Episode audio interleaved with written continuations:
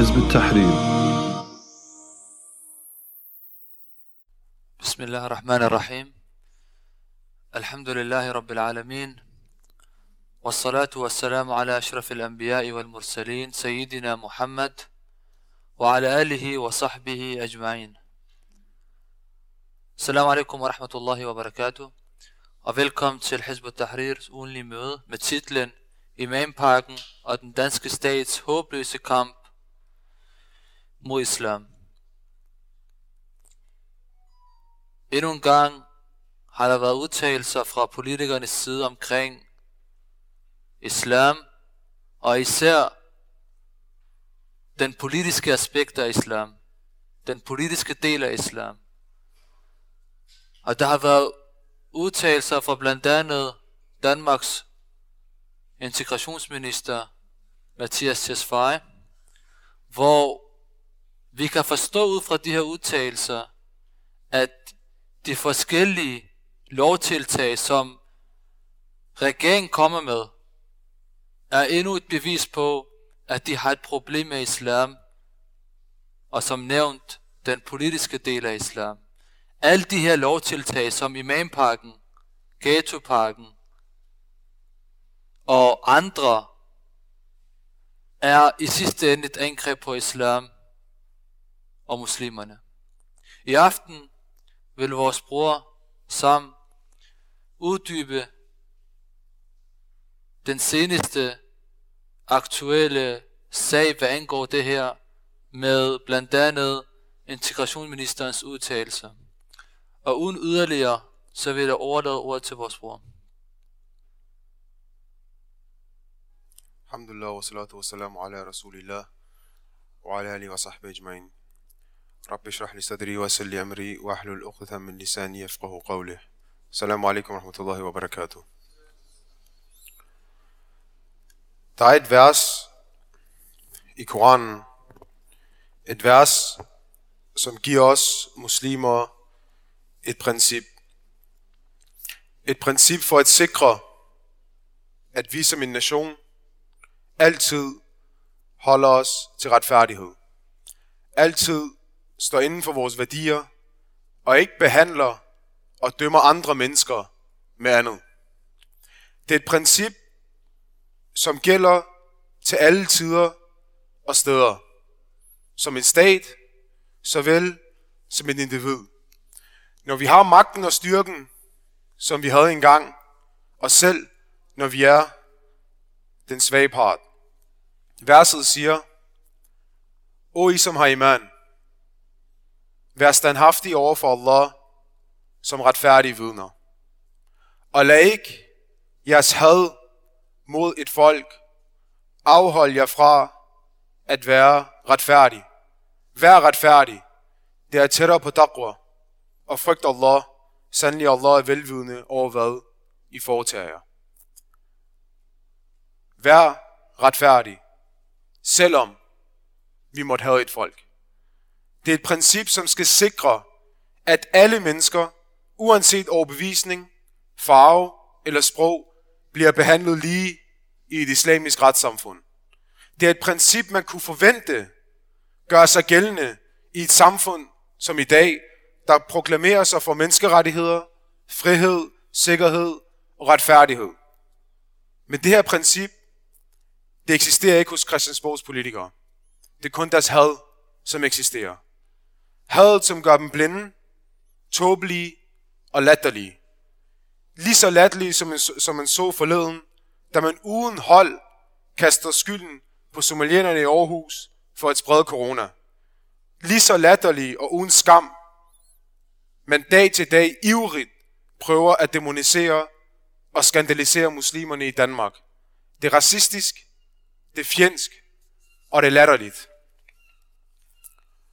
Lørdag den 8. august, her for en lille uges tid siden, så udkom den artikel fra Berlinske efter et interview med udlændingsministeren Mathias Tesfaye, som havde overskriften, og jeg citerer, da Tesfaye fik en schnitzel og en bajer med europæiske kolleger, gik det op for ham.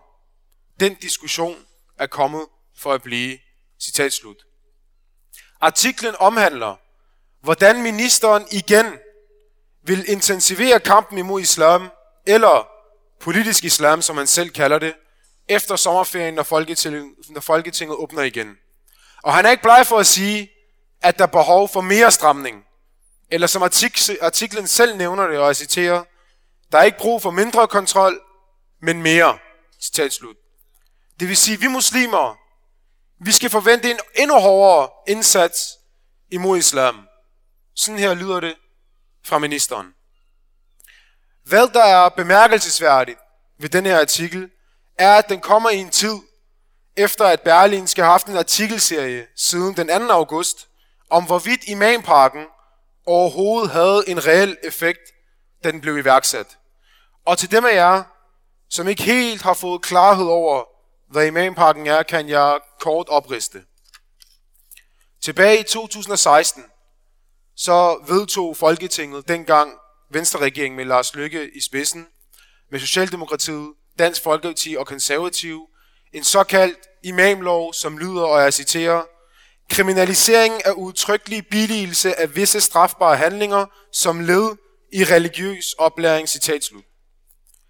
Denne her lov rummede flere forskellige love, såsom et indrejseforbud, det vil sige, man lavede en øh, sanktionsliste, man forbød forskellige udlandske forkyndere, som skulle billige til terror, eller billige til antidemokratiske holdninger om at komme ind i landet. Og Danmark var dengang det eneste land i hele verden, og måske stadigvæk i dag, der har lavet en offentlig liste over det. Den inkluderer også en lov med forbud mod ytringer. Og det er ytringer, som de selv kalder, skulle billige til strafbare handlinger, som led i religiøs oplæring. Og du kunne være til en rutba, det kunne være på sociale medier, det kunne være offentlige taler, det kunne være en dager eller en studiekreds.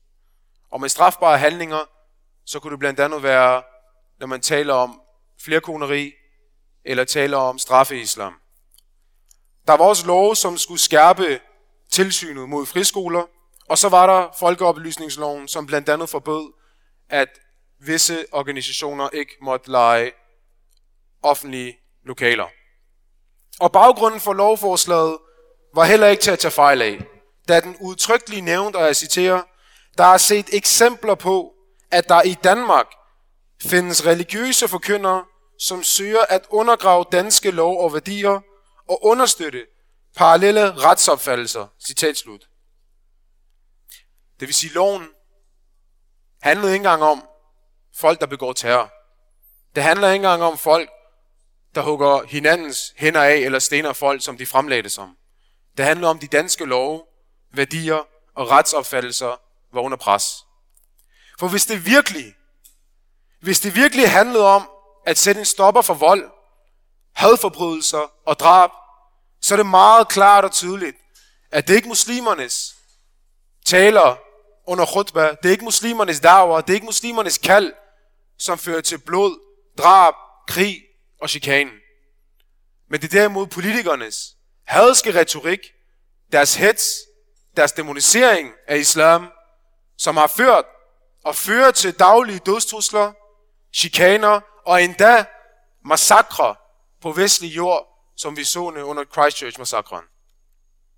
Og det er også tydeligt, at der ikke taler om kristne, jøder eller andre religiøse figurer, men muslimer og islam.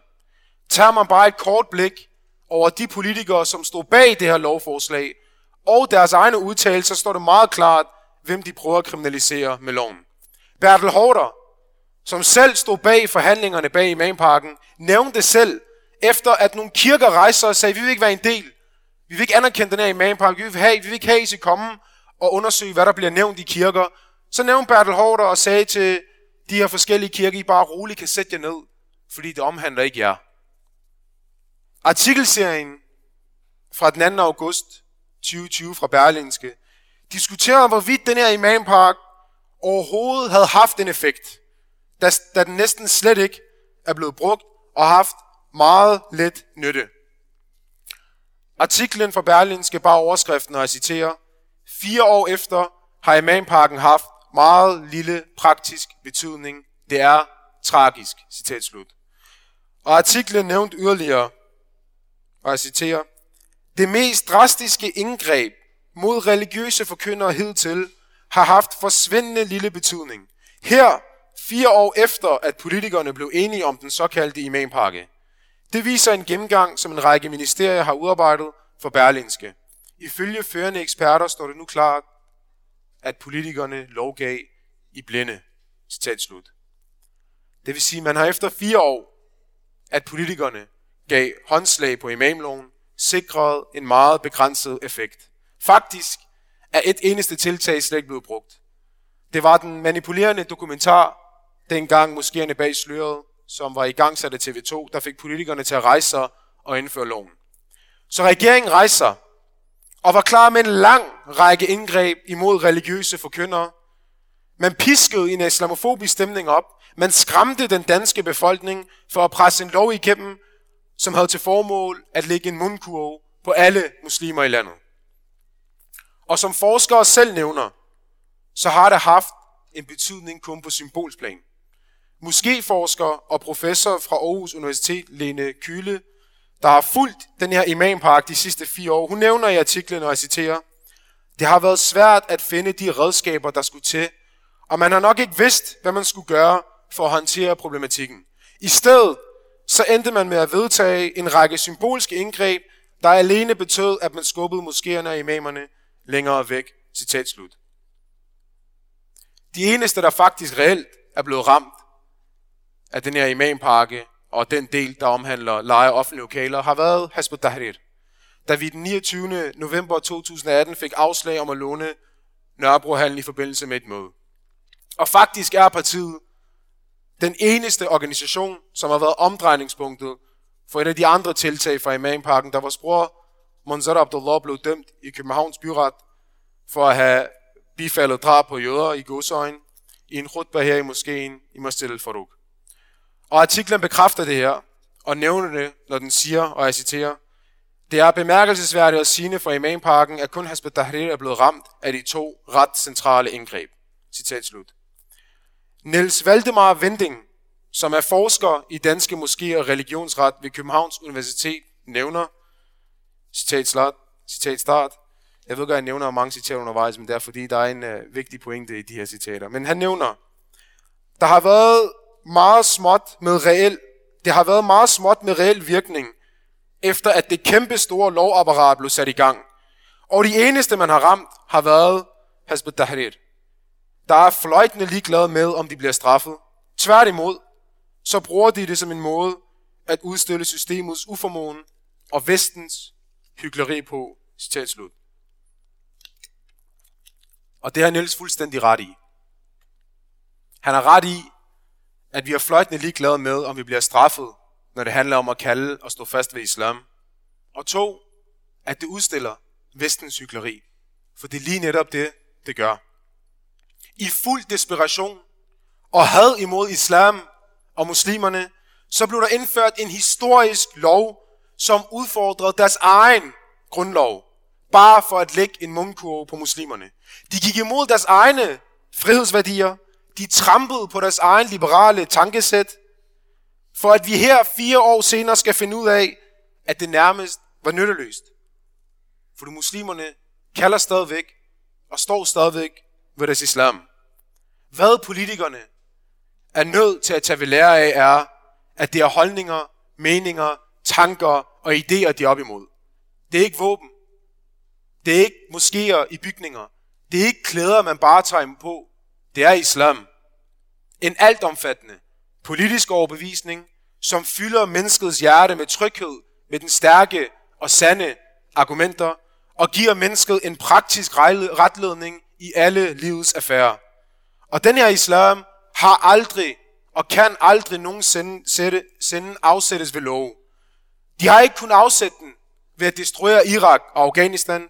De har ikke kunnet afsætte den under vestens Bashar al-Assad og vestens Sisi. Og de vil med garanti aldrig nogensinde kunne afsætte islam ved de danske politikers trussel og forbud. Den her lov, den ligner mere en afpresningsmetode for staten, det er en måde, man i politik tror på. Det er en trussel fra statens side. At udlændingsministeren Mathias Tesfaye igen tror med stramninger efter sommerferien, det er ikke andet end ynkeligt, og det er ikke andet end tåbeligt. Det er at den selv samme minister, som fejlagtigt prøvede at skabe opmærksomhed om tvangsægteskab af mindreårige for nogle måneder siden, med ingen faktuelle beviser på, om det overhovedet fandt sted. De lovgiver i blinde for at ramme muslimerne. De lyver om statistikker for at ramme muslimerne.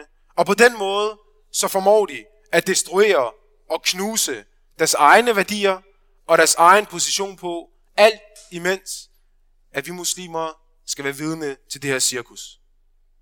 Og det bekræfter kun, hvilke hyggeleri og hvilke skrøbelige værdier de ønsker at presse ned over os. For hvis de ikke engang selv gider at følge dem, hvis de ikke engang selv gider at være lojal over for dem, hvad får dem så til at tro, at vi muslimer vil? Men nu, så har udlændingsministeren åbenbart fået en ny idé. Og det er politisk islam. I den artikel, som jeg nævnte tidligere fra den 8. august 2020, så siger ministeren om den politiske islam, at, og jeg citerer, den sniger sig ind i det demokratiske samfund. Citat slut. Og så nævner han nogle andre interessante ting. Han siger, imamparken er bare første skridt i den retning. Og hvis vi lige stopper op og prøver at bevare overblikket, så siger Tesfaye, at imamparken var det første skridt. Det hørte vi også om maskeringsforbud. Det var også bare et skridt. Social kontrol, det var også bare et skridt. Terrorparkerne, det var også bare et skridt. Men et skridt mod hvad? 20 års lov skulle realisere noget bestemt. Men hvad er det, man vil forbyde? Hvad skulle terrorparkerne realiserer, når vi i virkeligheden ikke ser terrorister på gader og stræder? Hvad skulle maskeringsforbud realisere, når det kun en håndfuld søstre, der bærer niqab? Hvad skulle imamparken realisere, når vi ikke kan finde de imamer, der undertrykker og tvangsgifter unge piger, eller kalder til drab og destruktion? Hvad er det, de prøver at realisere med alle de her pakker og love? Og det nævner til Svej selv meget godt i artiklen, når han siger, og jeg citerer, Da vi sad efter mødet og fik en schnitzel og en bajer, kunne jeg høre, at de står i samme situation som os. Det gælder blandt andet den østriske regering, hvor man også er interesseret i, hvem der finansierer måske Østrig, og hvilke imamer, der kommer hertil. Den diskussion er kommet for at blive, og vi er nødt til at slå fra os. Når nogle med religiøs funderet samfunds, samfundsopfattelse vil indskrænke folks frihedsrettigheder. Citat slut. Det vil sige, det er det her, det hele handler om. Og det er den her tone, der kommer fra Tesfaye, vi hele tiden konstant hører. Når alt kommer til alt, så handler det ikke om terrorister, der ikke findes. Det handler ikke om små piger, der bliver tvangsskiftet, som ikke kan dokumenteres. Det er lumske manøvrer. Det er et psykologisk spil, de udnytter for at skabe legitimitet og for at presse en lov igennem. Det handler i virkeligheden om, at islam har en samfundsopfattelse, der strider imod demokratiet og det liberale tankesæt. Og det er den, man prøver på at forbyde. Det er en islam, som det sekulære demokrati ikke kan rumme. Det er en islam, frihedsrettighederne ikke kan give frihed til, og lad det stå klart, at islam udgør en modsætning til liberale demokrati. Islam besidder et ideologisk og politisk alternativ til demokratiet, kapitalismen og frihedsidealerne.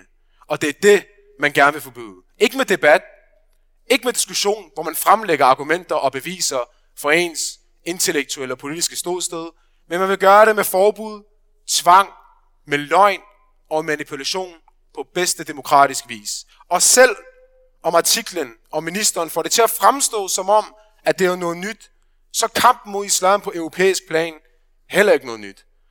Og det er heller ikke noget nyt på international plan.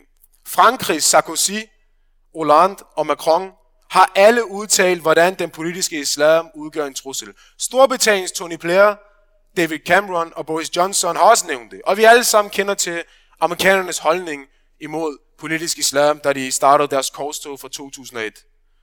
Og det er netop det, Tesfaye bekræfter øh, i hans artikel. At hans europæiske kolleger netop kæmper samme kamp. Derfor så skal vi muslimer heller aldrig nogensinde tro, at vores problem og løsning kun ligger lokalt i Danmark, eller regionalt kun her i Europa. En international kamp imod islam kræver en international løsning. Det vil sige, at alle de her love, der er blevet iværksat, har aldrig været tænkt, at føre til hundredvis af anholdelser eller bøder, eller fængsling af muslimer, men det har været tiltænkt at skulle have en skræmmeffekt, en trussel, eller, som Tesfaye på en korrekt politisk måde nævner det, skulle være forebyggende. At imamen, eller så en anden muslim, skulle være nervøs for at fremlægge islam, som den er, det er det, de havde tiltænkt at lægge en mundkur på. At imamen eller muslimen skulle nævne vitale politiske aspekter i islam af frygt for bøde, straf eller andet, det er det, alle de her love har været tiltænkt at realisere. Og her er det vigtigt, at vi som muslimer er opmærksomme på nogle ting. At det her ikke er et udtryk af svaghed, når de går på kompromis med deres egne værdier. Hvor er den ytringsfrihed, de var så stolte af og stod værn om under tegningerne af profeten salam. Dengang de krænkede sendebuddet, så var ytringsfrihed et helligt princip. Men under imamparken betød ytringsfrihed åbenbart intet. Det må smidt i skraldespanden. Der er ikke nogen ytringsfrihed i virkeligheden. Når de går på kompromis på den her måde, så er det en svaghed. Men hvad der er endnu mere svagt, det er, hvis vi muslimer med de sande tanker, stærke argumenter, kompromilløse værdier, ikke tør stå ansigt til ansigt mod politikerne og deres kamp. Om det er repræsentanter, om det er moskéer, eller om det er organisationer. Vi står over for en modstander, som ikke engang har tillid til sine egne værdier. Og hvis det så er os muslimer, der bukker under for pres muslimen her modstandere, så er det os, der er de svage. Vi skal ikke acceptere, når de omtaler islam som barbarisk, når de omtaler islam som undertrykkende eller middelalderligt. Vi har en pligt til at forsvare islam entydigt, uden at fordreje og uden at læfle. Vi skal blive ved med at afsløre deres lumske, og nu kan man godt tillade sig at kalde det sataniske integrationspolitik. Vi skal blive ved med at advare muslimerne om de trusler, der hersker, og det her kan kun lade sig gøre ved, at vi følger med den politiske udvikling her i landet og i Vesten. Og samtidig har vi muslimer til pligt og til opgave at bevidstgøre de vestlige befolkninger om demokratiet og kapitalismens sande ansigt og afsløre, hvilken verden den har ført med sig, således at vi kan præsentere islam som et reelt politisk alternativ til de vestlige befolkninger. Og vores politiske arbejde skal heller ikke kun begrænses til den politiske situation her i Danmark. Kampen er som sagt gældende i Europa og resten af verden, som vi ikke kan adskille os fra. Vi er nødt til at anse os selv, og vi er nødt til at definere os selv som en del af en mægtig nation, bestående af to milliarder muslimer med et internationalt kald. Vi er en del af den islamiske umma. En nation, som har til opgave at genetablere islams system i den islamiske verden gennem Khilafah-staten. Et projekt, som muslimerne globalt og også her i Vesten skal tage del i. Og det er den islam. Det er den eneste islam med politiske ambitioner, ministerne i Danmark og ministerne i Europa frygter. De frygter politisk bevidste muslimer med verdensomspændt politisk mål. Så uanset hvilke love de prøver at skræmme os med, skal vi stå fast med oprejst panden, ret ryg, og vi er nødt til at påminde os selv om, når Allah subhanahu siger, hvilken tale er bedre end den, der kalder til Allah og handler retskaffen og siger, han er en af muslimerne. Jeg vælger at afslutte her. Alhamdulillah, Rabbil Alamin.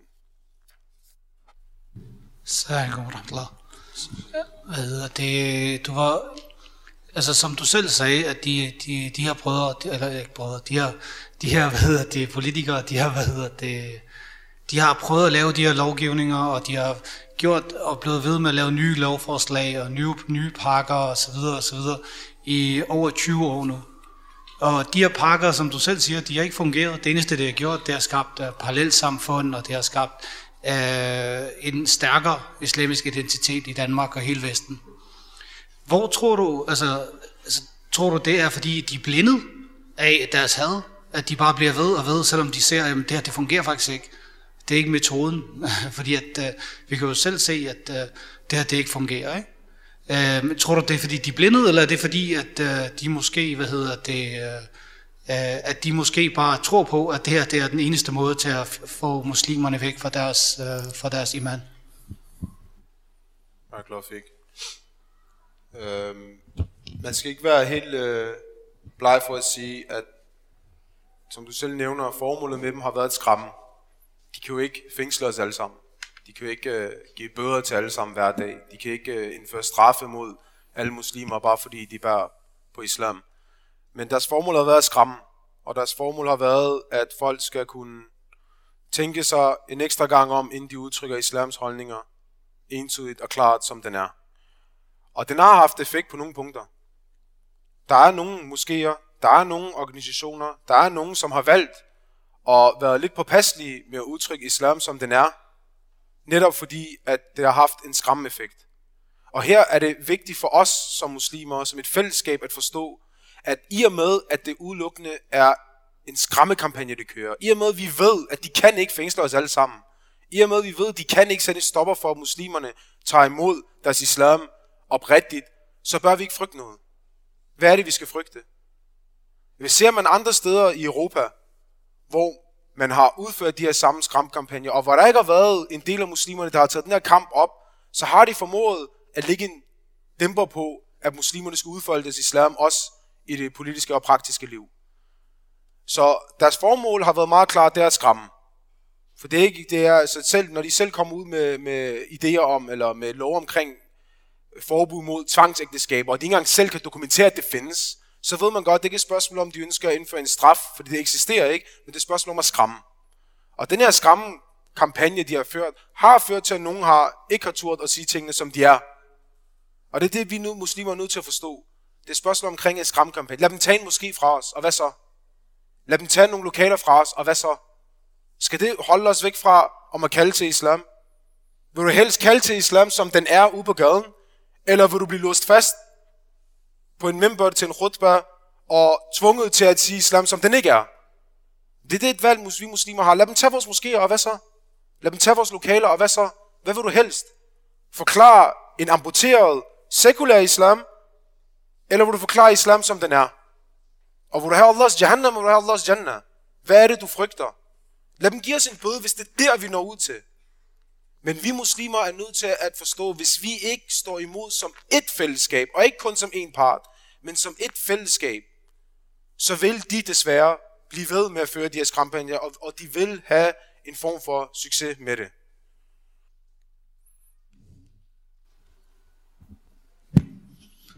Øh, uh, Barakallah fik for dit oplæg.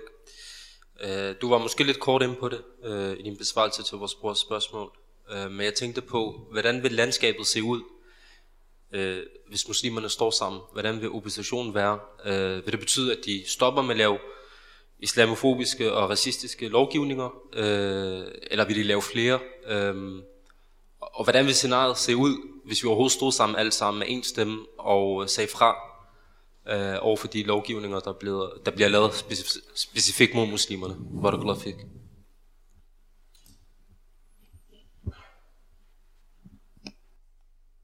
Ja, det vil være utopisk at tro, at øh, de nogensinde vil stoppe med deres kamp imod islam. Det, er, det kan man lige så godt gøre klart nu. Det vil aldrig nogensinde stoppe. Men hvis vi muslimer står, formår at værne om, om vores islam, så er det for at beskytte vores identitet og værdier. Fordi hvis de formår at knække os, hvis de formår at gøre, at vi går på kompromis, og fremlægger en islam, som den ikke er, fremlægger en sekulær islam, en islam, som lige pludselig tillader demokrati, en islam, som lige pludselig tillader forhold uden for de retningslinjer, islam ligger, en islam, som lige pludselig tillader nogle politiske dimensioner, som ikke er islam, jamen så har de formået at ødelægge den trussel, der hersker, for det er islam, der er en trussel for dem. Det er ikke ikke-vestlige indvandrere, som de siger, som om at det er et etnisk spørgsmål. Det er det ikke. Det er et ideologisk spørgsmål. Det er islams kulturelle størrelse, der tror dem. Så hvis de formår at lægge en mundkurve, så skal vi forvente, at måske ikke vores generation, men generationen efter os, de bliver vokset op uden islam. Og på dommedagen så vil vi have en fortrydelse for ikke at værne om islam, som den er. Så hvis vi formår at fremstå som islams loyale vogtere, så beskytter vi det, vi har allermest heldigt. Og det er vores islam. Så det er ikke et spørgsmål omkring, at de vil stoppe med de her lov. Det skal vi aldrig nogensinde forvente.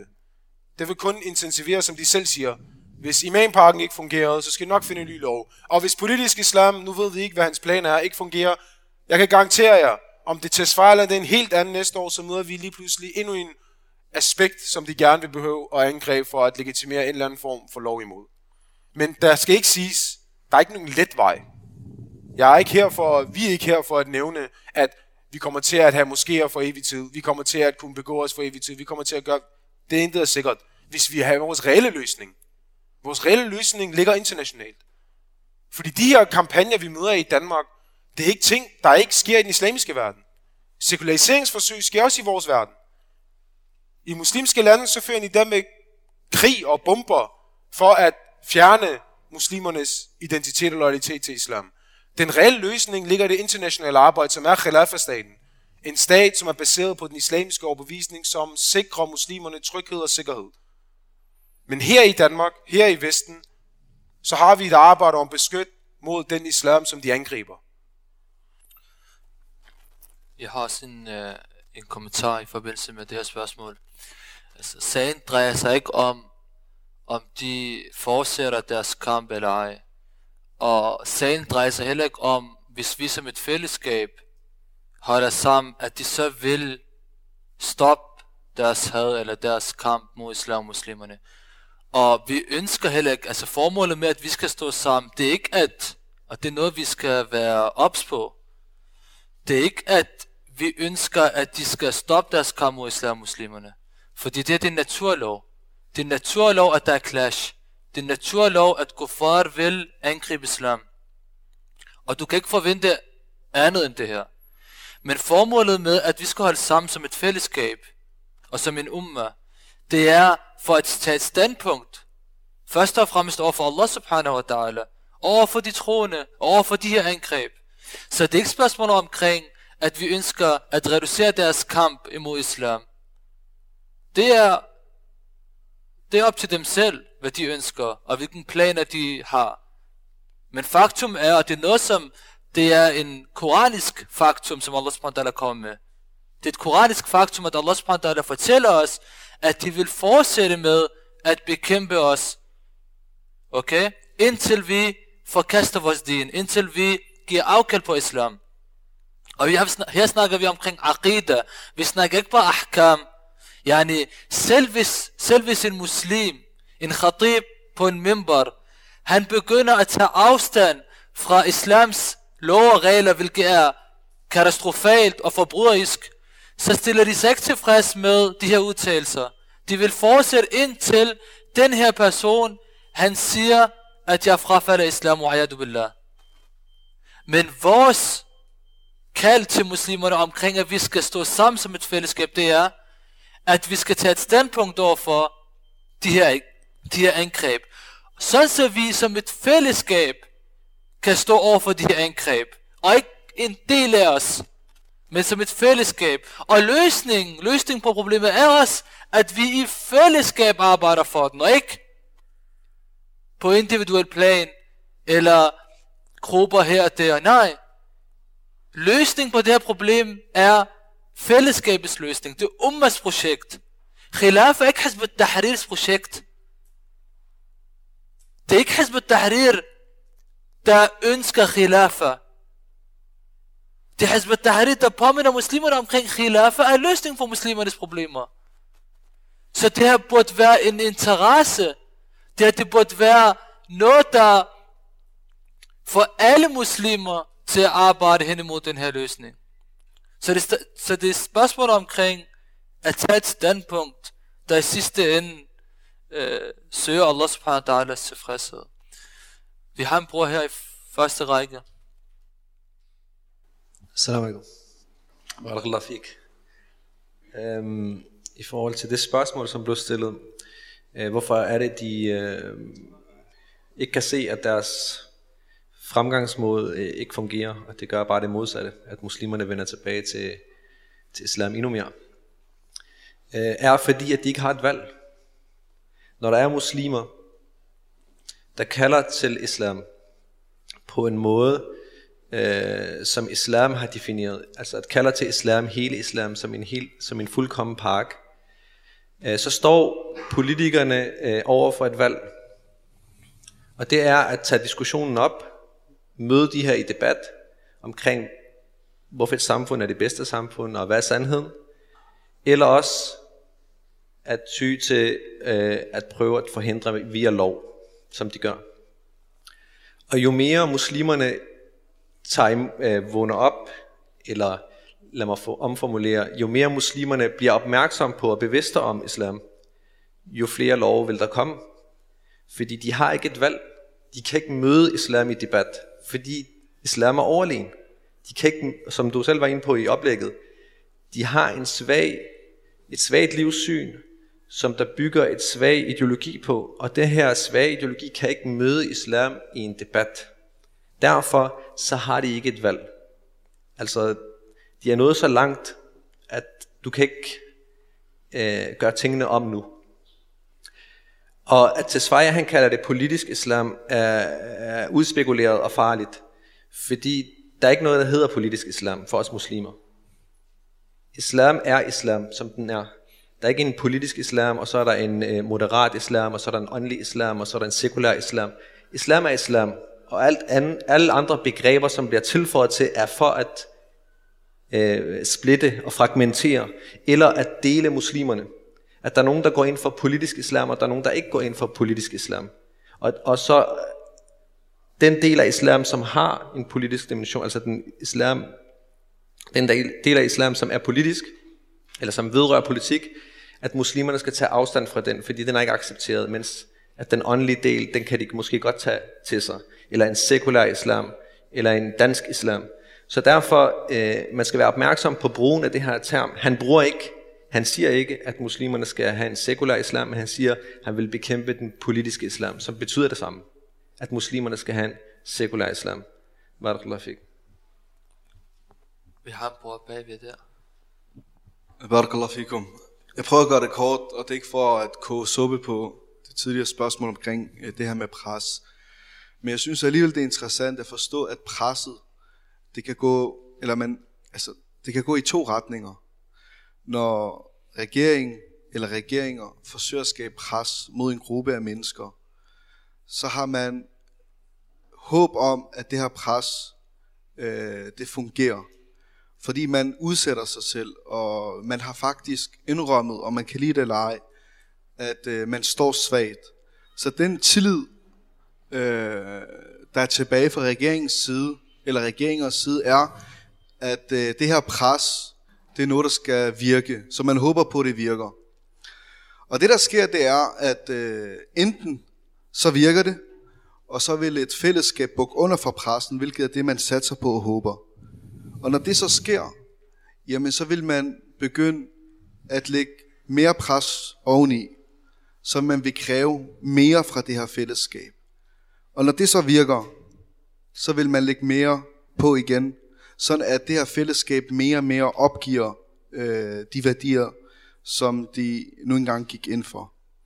Omvendt, hvis presset øh, så ikke virker, men fællesskabet vælger at udfordre det her pres øh, med sande, korrekte øh, opfattelser, så vil kampen naturligt blive tilspidset. Så har regeringerne kun det valg igen at lægge mere pres øh, og stramme op yderligere, yderligere, yderligere, for at håbe, at øh, presset kommer til at virke. Og der er det vigtigt for os muslimer, om end det er en øh, mindre gruppe, der vælger at stå fast og ikke give efter for presset, eller om det er øh, flertallet og sådan et fællesskabs ting, hvor at øh, mere øh, at det er kollektivet, som, som vælger at stå sammen i den her sag, at vi ikke gør det, fordi vi forventer, at presset så dermed bliver nedsat. Tværtimod. Men vi skal vide, at der er to sejre her. Den ene, det er, som vores bror var inde på tidligere, det er, at vi på dommens dag vil stå øh, med, overfor Allah subhanahu wa ta'ala, inshallah, blandt de succesfulde, fordi vi stod fast på islam, og vi ikke var villige til at sælge ud. Men det vi også vinder, det er en øh, ubenægtelig øh, succes i det her liv. I to retninger. Det ene det er, at den næste generation af muslimer bliver lært, at, øh, at, at, at de her værdier ikke er til salg, og de er urokkelige, og dermed så harmonerer det, der bliver fortalt i teori med det, som de møder og ser, når det er, at kampen øh, kommer dertil. Men noget andet er, det er, at de vestlige befolkninger vil uundgåeligt se falskheden af øh, deres regeringers værdier, som de ellers prøver at skjule for dem. Og det var det her, historien om Ashab al-Ukhdud afslørede. Den her unge mand, som valgte at holde fast, og som ikke bukkede under for kongens pres. Det handlede lige præcis om, det kan godt være, at han betalte livet som indsats for at stå fast på islam. Men konsekvensen af hans insistering på at holde fast, førte til, at hele byen så kongens svaghed, og at øh, byen endte med at lave iman på Allah subhanahu wa ta'ala.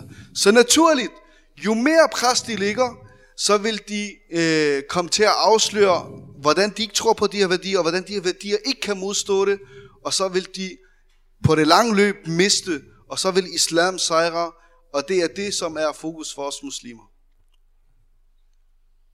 Spørgsmål, som lyder, har imamparken realiseret politikernes interesser, hvis ikke, hvorfor?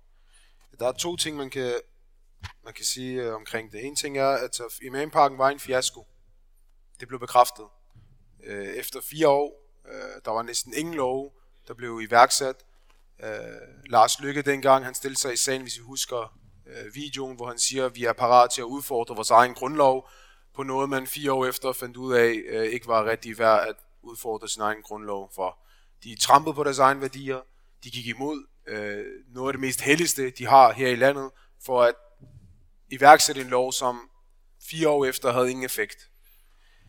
Så på den side siger man, kan man selvfølgelig sige, at den har ikke realiseret politikernes interesser. Tværtimod var det en forlidt erklæring. Men der er et andet aspekt, som vi muslimer ikke må glemme. Og noget vi skal overveje. Hvorfor er det, at det skal være professorer og forskere, der kritiserede det her forslag fra 2016 til den dag i dag? Der var forskere, der kaldte og sagde, og professorer, der sagde, at politikerne er i gang med at omvende Danmark til militant demokrati. Politikere er i gang med at undergrave deres egne værdier. Og dem, der er i gang med at øh, udfordre de vestlige frihedsidealer, er politikerne selv. De rejser og havde en kritisk stemme. Men hvor var muslimerne? Det er ikke dem, der blev ramt, det er os. Hvor var muslimerne fra 2016 til den dag i dag for at kritisere og udgøre en modpol til de love, som bliver iværksat over os? Og lige netop den her manglende effekt fra det muslimske fællesskab gør, at de har intet problem med at iværksætte en ny lov, som kan være så demoniserende og grænseoverskridende, som alle de andre, de har iværksat. Og som brødrene er kommet ind på, jo mere pres vi lægger, der er ingen, der siger, at kampen ikke bliver intensiveret, det vil den gøre.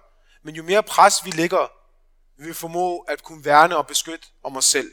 Fordi hvis de formår ud, øh, hvad hedder det, implementere nogle love, og ser ingen reaktion, kun for en, to organisationer, der rejser sig men ser resten af muslimske fællesskab bliver tavse, så vil det ikke hindre dem for at iværksætte flere. Så på den ene side, jo, imamparken har været den fiasko. Det var tåbeligt, det var latterligt, det var flovt for dem selv. Men vi skal huske at påminde os omkring, at fremover og fremadrettet, når der bliver rettet et angreb mod islam, så er det muslimerne som i fællesskab, der kan rette et angreb tilbage. Jeg har en bror, hvis han bare lige markerer. بارك الله فيك بسم الله الرحمن الرحيم Jeg har en kommentar, inshallah, bismillah ta'ala. I Vesten er der plads til alt, undtagen islam. Islam udfordrer Vesten i sin værdi og sine tanker. Så vil det være en naturlig del, at de bekæmper islam. Yuriduna yutfi'u nur Allahi bi afwaihim. De ønsker at slukke Allah subhanahu wa ta'alas lys. Det her, det er en naturlig kamp imellem islam og kufr. Altså Allah subhanahu wa ta'ala i forskellige vers forklarer os og advarer os. Yamkuruna, yamkuruna, yamkurullah, wallahu khairul makirin. De planlægger. Allah ligger planlægger. Allah er den bedste planlægger. Så os muslimer, vi har kun en livline. وَاعْتَصِمُوا بِحَبْلِ اللَّهِ جَمِيعًا وَلَا تَفَرَّقُوا Hold fast i Allah subhanahu wa ta'alas greb, og lad være at give slip. Lige så snart vi tøver eller går på kompromis med islam, så er de her ulve klar. for. Og det er derfor, at islam i sin natur samler os og beskytter os imod den her angreb, som for konstant har i fokus og prøver at splitte muslimerne. Så det, er ikke, det skal ikke komme bag på Hizb tahrir eller muslimerne, at Vesten øh, har et angreb imod øh, islam. Men hvad gør vi til gengæld? Det her, den store sag er, som Allah subhanahu wa ta'ala også igen, وَلَا تَخْشَوْهُمْ وَخْشَوْنِي Vi skal ikke frygte dem, vi skal kun frygte Allah subhanahu wa ta'ala. Kun Allah subhanahu wa ta'ala. Pisk, gulerødder, hets, propaganda, det siger os intet. På grund af Allah subhanahu wa ta'ala, han siger meget klart, Ja, jo lazina amanu wa amalu salihat. O I som har iman, udfør gode handlinger. Udfør gode handlinger her, det betyder det, som mennesker har ødelagt på jorden. Kapitalismen, kommunismen, demokrati, alt det har ødelagt mennesket. Og det er for, at vi som værende dagbær kommet for at rette op på det her. Og barakallahu fikum. Du var, inde i, du var i dit op igen at berøre spørgsmålet om muslimernes globale, internationale ambition, mål, og øh, at den her imampakke og de her forskellige tiltag rettet mod muslimer i Vesten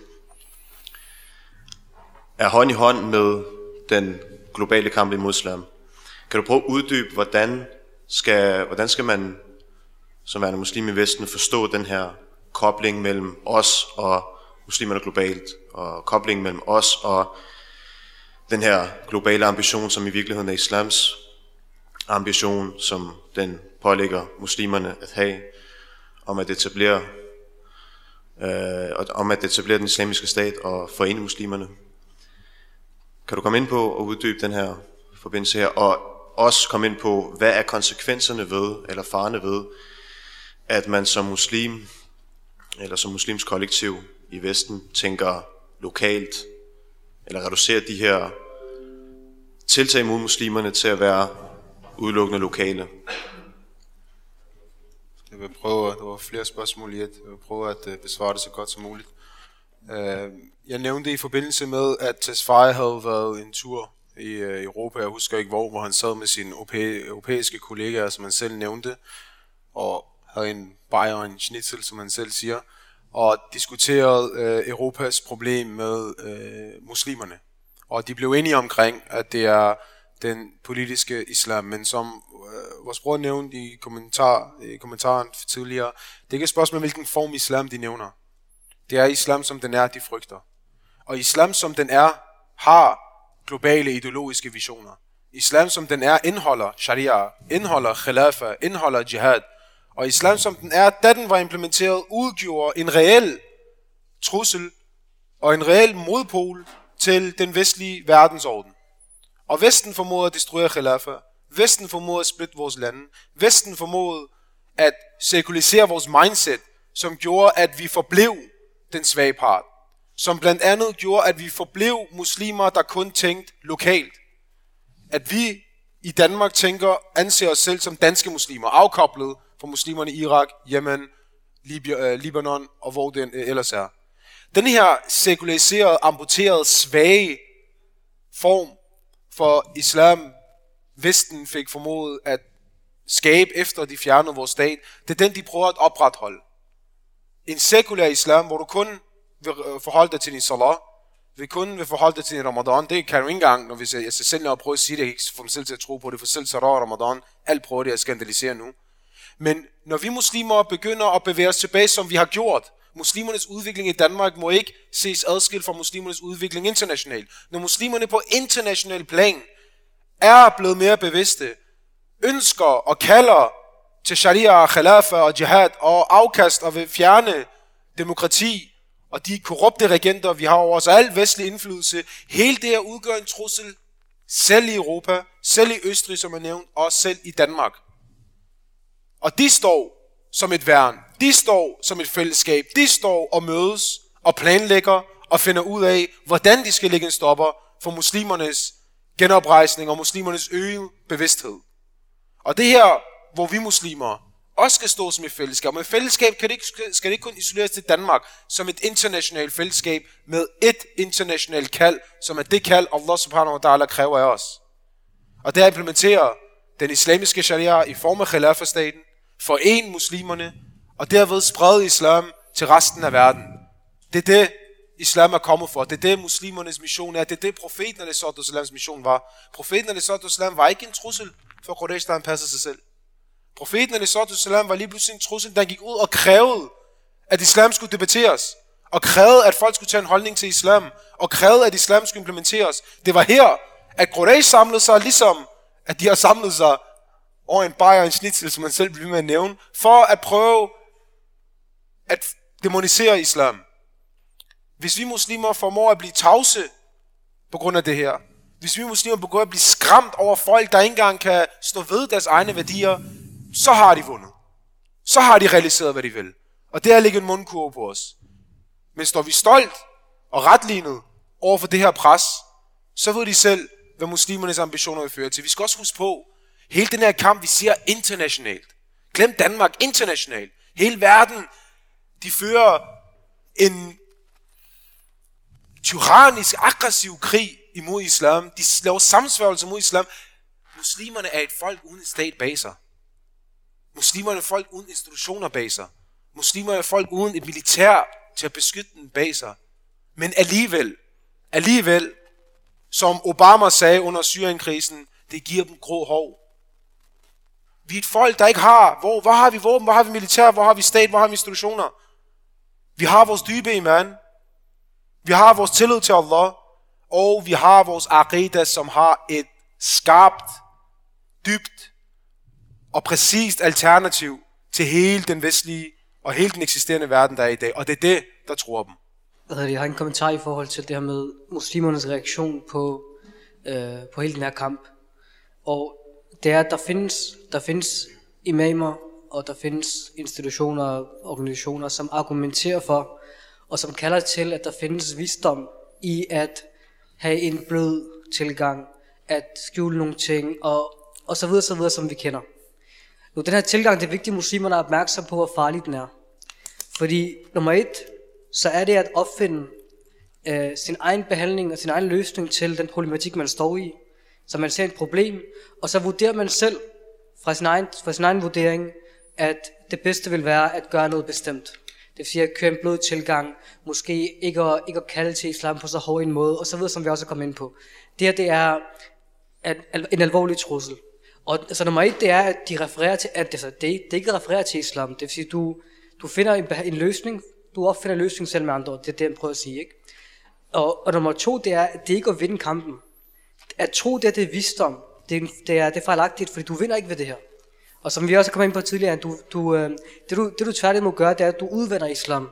Og du amputerer islam. Og for at tilføje til det, profeten og liv er fyldt med eksempler. Altså profeten siger og Koranen er fyldt med eksempler, hvor lige præcis den her situation, den fandt sted. Og nogle af eksemplerne blev nævnt tidligere, øh, men der er masser af de eksempler. Så Allah har pålagt os at referere til profetens liv og Quran for at finde ud af, hvordan reagerer vi i sådan en situation, hvor islam bliver troet, og islam bliver angrebet, og muslimerne bliver, øh, at de muslimerne bliver prøvet at blive, de prøver at få muslimerne til at bukse og så videre. Hvordan reagerer man over for det her? Så der er masser af eksempler. Et eksempel er i Koran, hvor Allah han siger, på et tidspunkt han siger, når vores klare tegn bliver reciteret for dem, så siger dem, som ikke har iman, dem, som ikke tror på akhira, de siger, kom med en anden bog end den her. Kom med en anden bog end den her, eller skift den ud. Så siger profet, Allah beordrer profeten til at sige til dem, at øh, det, er ikke mit, det er ikke op til mig at skifte det, der står i den her bog. Det er ikke op til mig at sige noget andet end det, der står i den her bog.